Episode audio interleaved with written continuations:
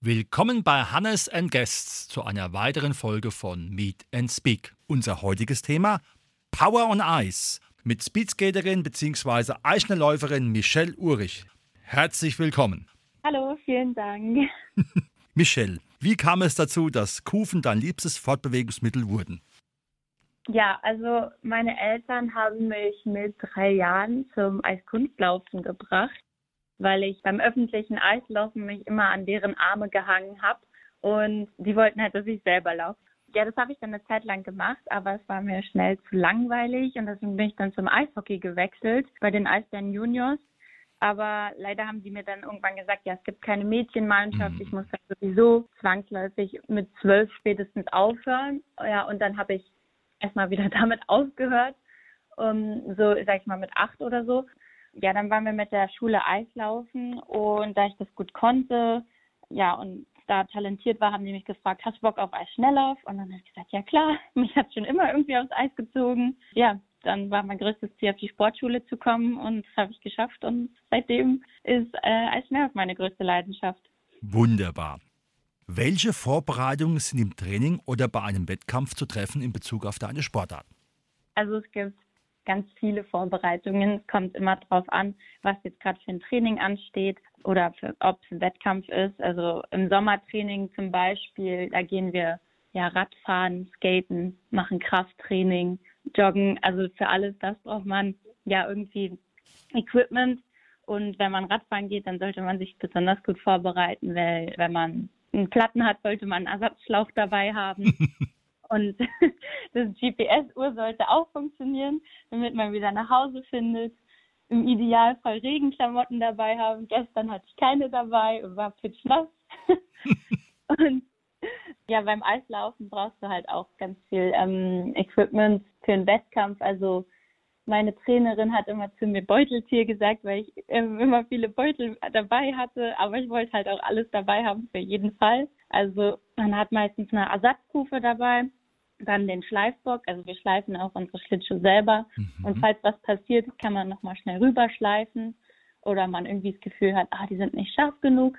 Und dann wenn man Massenstart an dem Tag läuft, braucht man auch die schnittfeste Kleidung und den Helm. Und ja, natürlich Anzug nicht vergessen, Schlittschuh nicht vergessen. Und wir tragen auch eine Brille, weil unsere Geschwindigkeiten so schnell sind, dass die Augen meistens tränen und dann auch blöd, wenn man die Brille vergessen hat. Und wie schnell kann man so fahren auf dem Eis, weil du eben die Geschwindigkeit angesprochen hast? Bei den Frauen würde ich sagen, es sind schon so um die 55 km/h und bei den Männern sind es schon so 60. Das heißt, in einer 30er-Zone würdest du geblitzt werden. Ja. Sehr schön. Eine Trainingswoche während einer Meisterschaft sieht bei dir wie aus? Also montags ist meistens immer eine Ausdauereinheit nochmal auf dem Eis. Und nachmittags gehen wir dann auch nochmal ein bisschen locker Radfahren. Am Dienstag sind dann so Intervalle oder Sprints, um ein bisschen die Zuckigkeit nochmal zu aktivieren. Und nachmittags ist wieder so ein bisschen Rad. Also wir haben eigentlich immer unser Rad auch dabei. Mittwoch ist dann nochmal so ein Ruhetag. Und meistens gehen die Wettkämpfe bei uns schon am Freitag los. Wenn es jetzt zum Beispiel eine deutsche Meisterschaft ist oder Weltcup oder sowas, dann ist Donnerstag die Wettkampfvorbereitung auf dem Eis. Da, je nachdem, was man für eine Strecke läuft, läuft man dann so die Auftaktrunden und versucht so die Geschwindigkeit zu treffen, die man im Wettkampf laufen möchte. Und ja, am Freitag ist dann der Wettkampf, da gehen wir auch nochmal vorher aufs Eis, da sagen wir immer Vorbelastung zu. Ja, dann hat man von Freitag bis Sonntag Wettkämpfe. Ja, meistens geht es dann am Sonntag sogar zum nächsten Ziel, wo der nächste Wettkampf ist. Ihr seid da in einem richtigen Reisezirkus. Ja, auf jeden Fall. Also das ist dann schon manchmal anstrengend, weil man erst Sonntagabend, manchmal auch nur Montag an dem nächsten Ziel ankommt und hat dann in drei Tagen schon wieder das nächste Rennen. Aber ja, das macht auch Spaß, immer an verschiedenen Orten zu laufen. Das glaube ich. Wie kalt kann es bei solchen Wettbewerben werden und wie hält man da seinen Körper auf Betriebstemperatur? Ja, also Unsere äh, Sportart ist gar nicht so kalt eigentlich. Wir sind ja meistens in Hallen, meistens so um die 10 Grad bis 15 Grad, das ist, geht voll. Aber wenn wir auf einer Außenbahn sind, also draußen zum Beispiel in Südtirol in Italien, dann äh, kann es schon mal bis minus 20 Grad sein. Und dann ist es auch sehr unangenehm zu laufen mit einem Anzug, der eigentlich nur eine dünne Hautschicht ist. Aber wir ziehen immer Wärmehosen an und fahren Fahrrad. Also wir haben halt unser Rad auf einer Radrolle dabei und fahren dann auf der Stelle. Und ja, hüpfen, springen und ja, halten uns irgendwie so warm mit einem Tee vielleicht noch. Und ja, dann kommt auch schon das Rennen und da wird einem sowieso heiß. Das glaube ich, sehr schön. Welche gesundheitlichen Gefahren gibt es bei dieser Sportart und wie sieht eine mögliche Prävention aus? Ich sag mal, die meisten Verletzungen sind Schnittverletzungen. Die Prävention ist eigentlich, dass man ja schnittfeste Kleidung trägt. Also beim Massenstart zum Beispiel ist es Pflicht, Helm zu tragen und schnittfeste Kleidung. Und ja, Deutschland war da auch ein bisschen so Vorreiter. Wir waren damals bei der Jugendweltmeisterschaft die ersten, die mit dem Helm für den Massenstart an den Start gegangen sind. Da haben wir uns alle noch mehr oder weniger ausgelacht. Und ein Jahr später war es dann verpflichtend für alle. Ja, für die Junioren ist es auch Pflicht, einen Knöchelschutz zu tragen. Also das ist das meiste, dass man sich selber seine Kufe irgendwie in die Hacke haut. Und ja, dann ist das ganze Eis rot. Das muss natürlich nicht sein, aber es geht ja bei einer Schnittverletzung nicht darum, dass ich auf das Eis falle, sondern um die Problematik mit dem Sportgerät der Kufe. Ja, naja, wenn man aufs Eis fällt, dann ist natürlich blaue Flecken oder ja, man kann sich auch irgendwas prellen oder sowas, aber ja, am meisten sind eigentlich eher äh, die Schnittverletzungen. Mhm. Wo ist bei diesem individuellen Sport Team Spirit zu erkennen, beziehungsweise wer arbeitet mit dir zusammen? Ja, also ohne Team funktioniert es eigentlich auch gar nicht. Schnelllauf ist zwar eine Einzeldisziplin, aber wir trainieren immer zusammen in der Gruppe, sei es ähm, auf dem Eis, um uns gegenseitig Windschatten zu geben oder auch mal Geschwindigkeiten zu erreichen, die man alleine gar nicht schaffen würde über mehrere Runden. Und beim Radfahren fahren wir auch immer im Puls, ist zum einen sicherer und zum anderen auch, um einfach mehr Kilometer zu schaffen. Also zu sechs schafft man halt schon 100 Kilometer, allein ist es dann schon anstrengender. Mhm. Sind mentale Vorbereitungen auch ein Bestandteil deines sportlichen Lebens? Ja, also ich gehe jedes Rennen vor dem Wettkampf nochmal durch, also setze mich dann auch auf die Bank und mache dieses berühmte mit dem Kopf wackeln. Also ich muss zwar immer nur links rum, aber ich stelle mir immer die Schritte vor, von links nach rechts. ja, das ist so meine mentale Vorbereitung eigentlich. Aber ich versuche auch nicht zu verkrampft zu sein. Also ich finde eigentlich das Beste ist, wenn man so eine gewisse Lockerheit eigentlich auch beim mhm. Wettkampf hat, weil wenn man da zu doll sich fokussiert, dann kann es auch passieren, dass man ja einfach viel zu verkrampft läuft bei dem Rennen. Mhm. Gibt es eine ideale Fahrlinie und wie findet man diese? Ja, also es ist schon entscheidend, wie man in die Kurven reinläuft. Also die haben auch teilweise unterschiedliche Radien von Bahn zu Bahn. Also manche sind ein bisschen enger, manche sind ein bisschen weiter. An sich haben wir eigentlich schon eine feste Norm, aber es gibt halt doch noch ein paar Bahnen, da sind ist äh, also normalerweise ist es meistens so, dass die Kurven 90 Meter lang sind und die Geraden 110. Aber in Berlin zum Beispiel ist es alles 100, 100, 100 und dann kommt einem auch die Kurve ewig lang vor und da muss man halt auch schauen, dass man perfekt reinläuft, weil sonst läuft man auch zu viel und nimmt nicht die Idealgeschwindigkeit aus der Kurve mit. Mhm. Was sind deine Lieblingsdisziplinen beim Eisschnelllauf? Äh, ja, ich bin ein Allrounder. Also meine Lieblingsdisziplin ist eigentlich wirklich der Massenstart.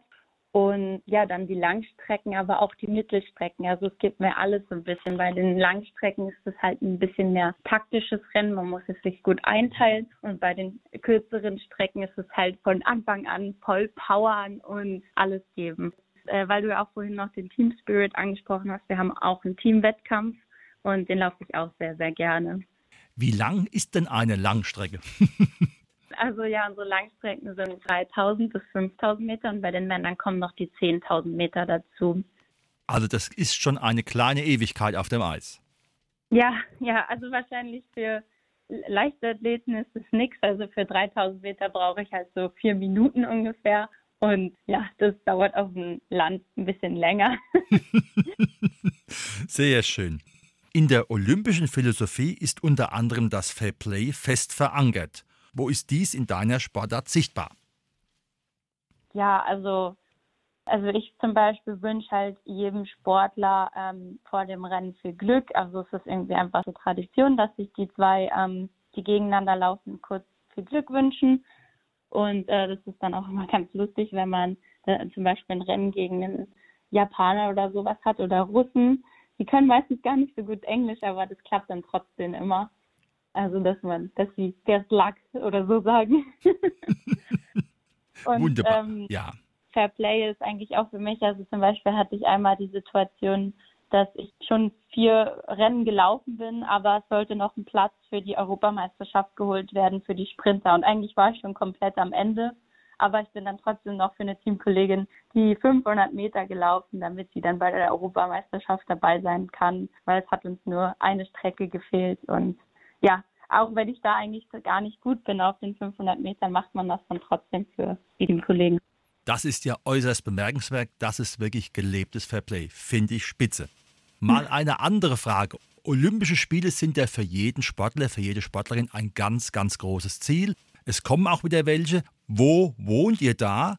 Das nennt sich ja immer Olympisches Dorf. Gibt es da nur ein Dorf und wer wohnt da überhaupt? Ja, also in dem Dorf wohnen alle Sportler und alle Trainer und Physiotherapeuten, Ärzte, alle, die sich um das Team äh, oder um die Sportler kümmern. Ja, es, bei den Olympischen Spielen, bei denen ich jetzt war, in Pyeongchang, Südkorea, da gab es drei Dörfer und das eine hieß Coastal Village und das andere Mountain Village.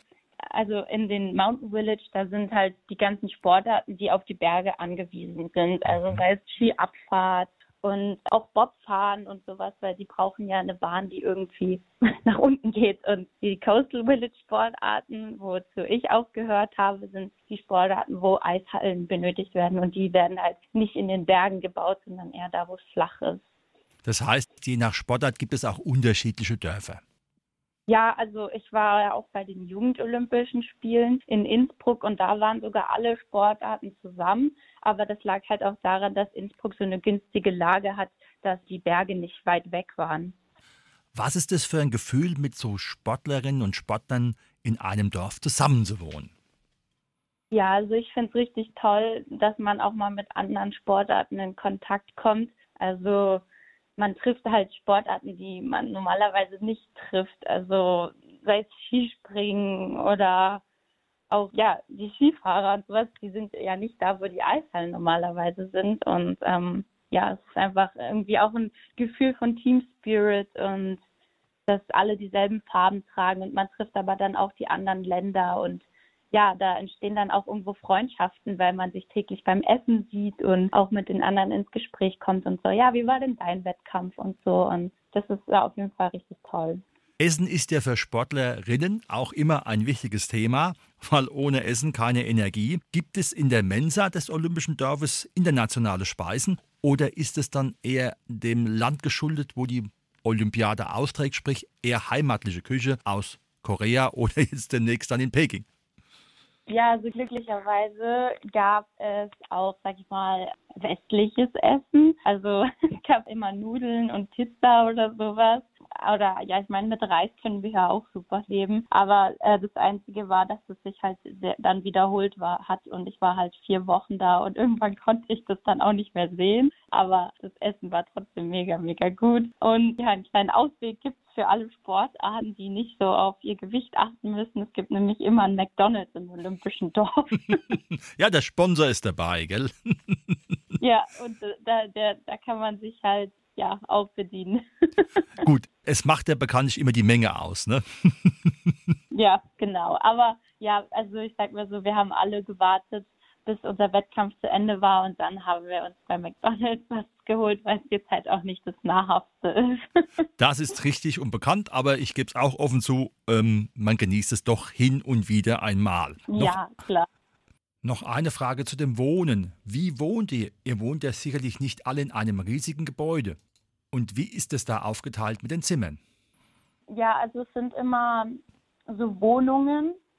Also das Olympische Dorf sind wirklich neue äh, äh, Häuser, die dann auch später vermietet werden an ganz normale Familien. Und ähm, ich habe zum Beispiel in quasi einer WG gelebt mit zwei Shorttrackern und einer anderen Eisläuferin, also Eisschnellläuferin. Und genau, man ist dann da zu viert.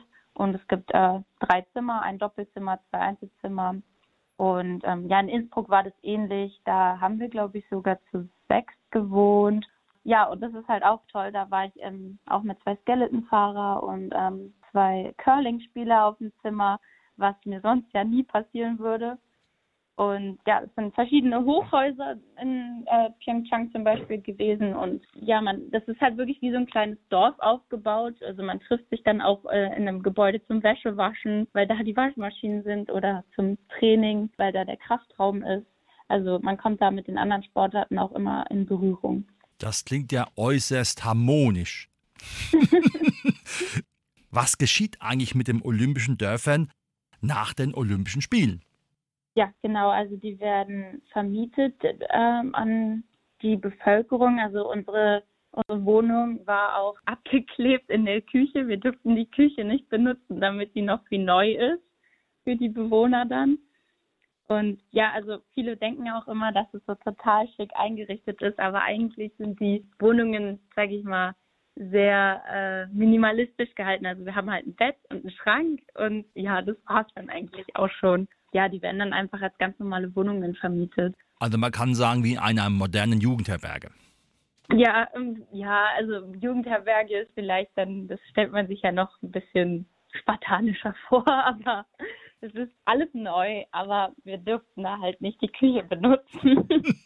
aber ihr hattet ja auch die Mensa zum Essen gehen. Genau, genau, ja. Trainieren die unterschiedlichen Nationen dann auch zusammen? Ja, eigentlich. Man trifft beim Training immer auch die anderen Nationen und dann läuft man auch mal mit denen ein paar Runden zusammen oder in Pyeongchang war es sogar so, dass die sogar den Massenstart zusammen trainiert haben und wenn da zum Beispiel kleinere Nationen sind, die gar nicht so viele Sportler dabei haben, dann dürfen sie sich auch immer bei den anderen anschließen. Also selbst wenn man Konkurrenten ist oder wenn man ja konkurriert, dann kann man äh, trotzdem meistens mit den anderen Nationen trainieren, weil kommt halt beim Wettkampf dann drauf an, was du zeigst du nicht im Training. Mhm. Jetzt nochmal eine Frage zur Bleibezeit im Olympischen Dorf. Ist man die ganze Zeit während den Olympischen Spielen dort oder muss man das Dorf nach seinem Wettkampf verlassen? Ja, das ist ganz unterschiedlich. Also das kommt auch ein bisschen immer so auf den Verband an, wie der das sieht. Also die meisten sind da eigentlich ganz gnädig, dass man natürlich bis zur Abschlussfeier bleiben darf. Also weil sonst geht ja auch irgendwo ein bisschen dieser olympische Spirit verloren. Also man hat halt die Eröffnungsfeier, dann seine Wettkämpfe und die Abschlussfeier und das sind, finde ich, so perfekte olympische Spiele. Sehr schön. Leistungssport bedeutet für die Michelle? Bedeutet für mich, meine Leidenschaft oder mein Hobby zum Beruf machen zu dürfen. Sehr schön. Aber die Michelle hat auch noch einen anderen Beruf, oder? Genau, also durch die Bundespolizei ist es überhaupt möglich, den Leistungssport machen zu können. Und da bin ich auch sehr, sehr dankbar. Also ich bin ähm, in der Sportfördergruppe der Bundespolizei in Bad Endorf und bin Polizeimeisterin. Genau. Klingt auch sehr schön. Polizeimeisterin Michelle Urich. Welche sportlichen Ziele stehen noch an für dich? Also ja, ich hatte jetzt leider eine ziemlich große Verletzung, aber trotzdem ähm, gebe ich die Hoffnung nicht auf, dass ich zu den nächsten Olympischen Spielen in Peking fahren kann. Und ja. Das ist das nächste große sportliche Ziel, was du angehst. Ja, genau. Was macht die Michelle Ulrich aber in fünf Jahren? Was hat sie davor? Gibt es da schon Pläne oder Visionen? da wird sie auch wieder bei den Olympischen Spielen hoffentlich an den Start gehen. Die nächsten Spiele sind in Mailand. Und ja, da möchte ich auch ganz gerne dabei sein. Gut, dann das Motto ja vermutlich dann beim nächsten Telefoninterview ähm, Kufen und Mode mit Michelle Urich. genau. Liebe Michelle, liebe Michelle, herzlichen Dank für dieses kurvenreiche Interview. Es war wieder sehr erquickend und auch ich habe wieder einiges dazulernen können. Das war heute unsere Sendung zum Thema Power on Ice mit Michelle Urich, die Speedskaterin, die in Berlin sich vorbereitet auf die Olympischen Winterspiele nächstes Jahr 2021 in Peking. Herzlichen Dank. Ja, ich sage Dankeschön, dass ich dabei sein durfte. Hat mir sehr viel Spaß gemacht. sehr schön, wunderbar, das freut mich.